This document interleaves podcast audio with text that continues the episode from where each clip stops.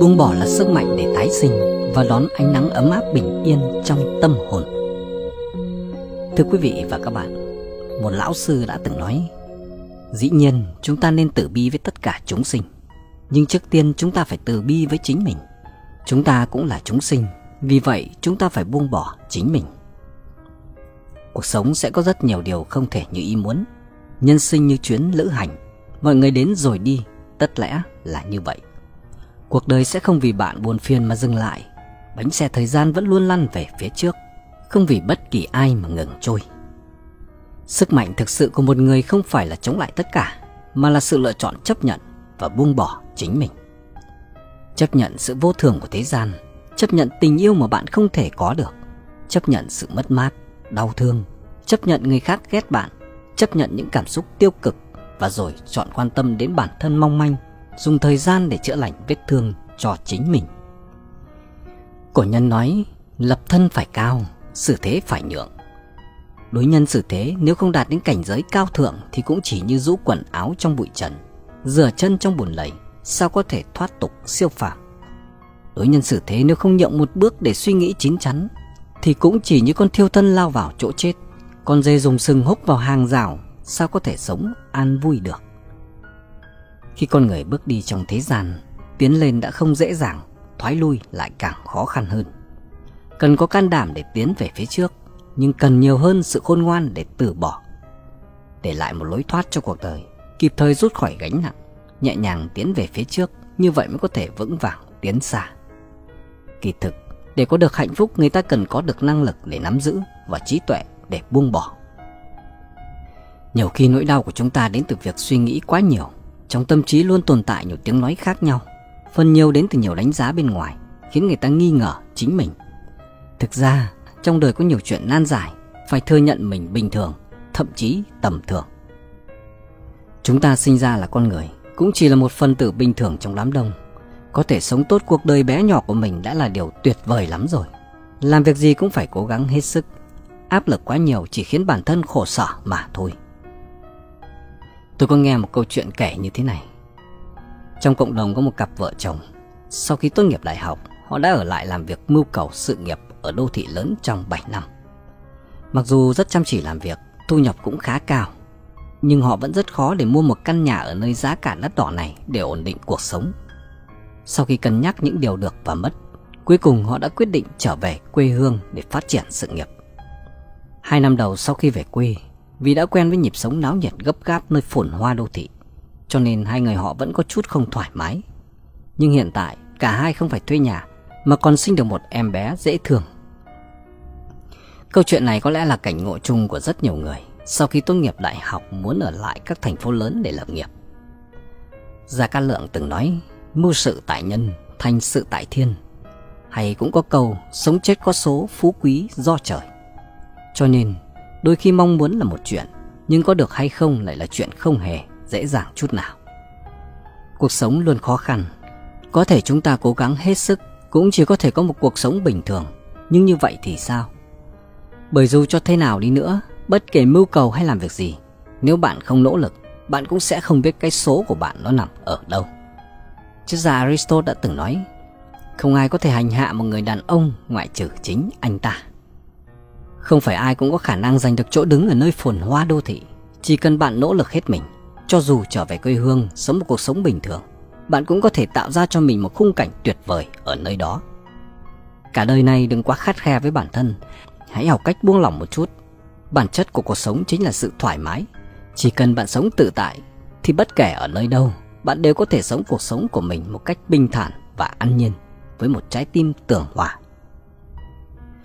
Trong cuộc đời này, con người ta sẽ gặp đủ loại người. Có người chỉ lướt qua, có người chỉ có thể cùng bạn đi được một lúc, và những người bạn thực sự thân thiết tâm giao là rất ít. Chúng ta không phải là tiền để được mọi người yêu mến. Cố gắng lấy lòng người khác sẽ chỉ khiến cuộc sống của chính mình trở nên khó khăn hơn. Đức Phật nói, chấp niệm là căn nguyên của khổ đau. Chấp niệm chính là ý niệm cố chấp tồn tại trong lòng người, là sự dây dứt khi đánh mất điều gì đó, hay là những mong muốn mà không thể thực hiện được. Nó tạo ra cho con người một vết tích để mỗi khi nghĩ đến lại đau đáu một nỗi niềm không biết bao giờ giải tỏa.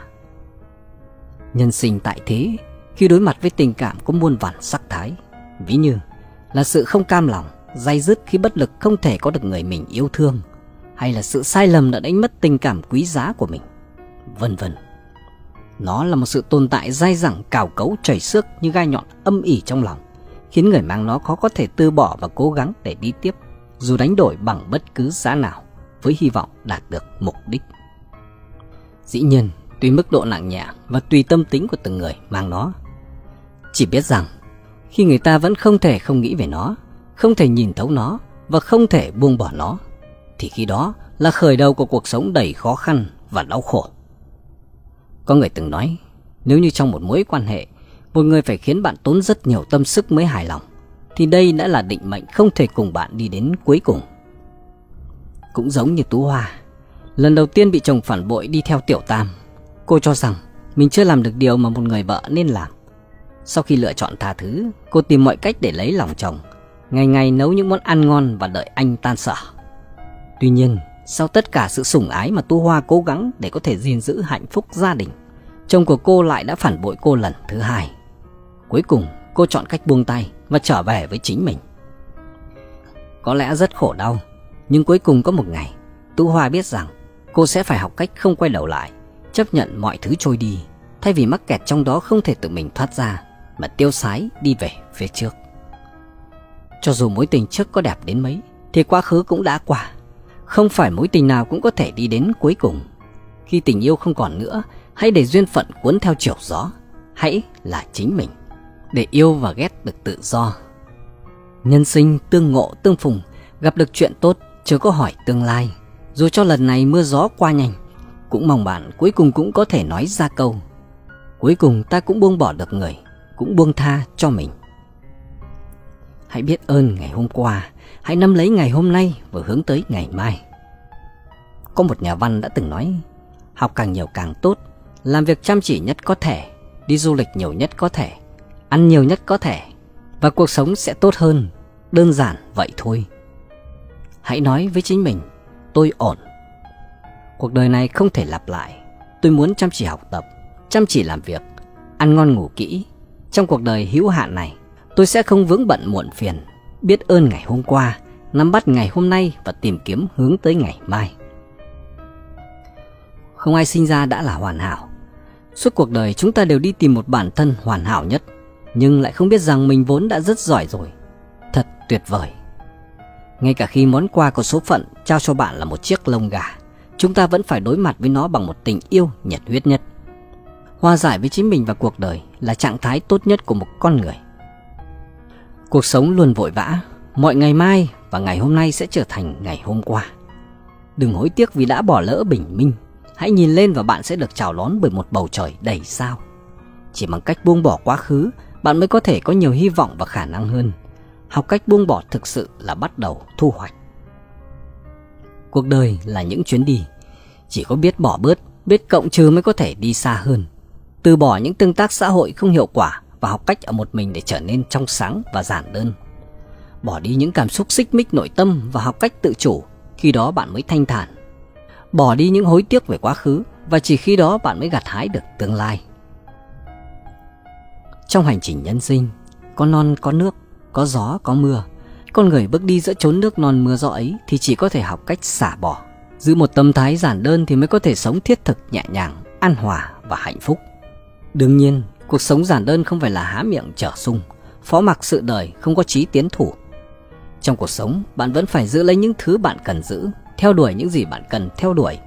Nhưng nếu không biết tiến, biết thoái, biết giữ, biết xả, rất có thể bạn sẽ xa vào cảnh gông cùm, tiến thoái, lưỡng nan. Hạnh phúc không chỉ là nắm giữ, đôi khi phải xả bỏ mới khiến con người ta đạt đến cảnh giới viên mãn của kiếp nhân sinh. Cầu mong cho chúng ta có thể buông bỏ quá khứ một cách thanh thản trong suốt quãng đời còn lại trưởng thành mà không hoảng sợ, tha thứ cho mọi người trước khi đi ngủ, được tái sinh cái thức dậy để đón ánh nắng ấm áp bình yên trong tâm hồn.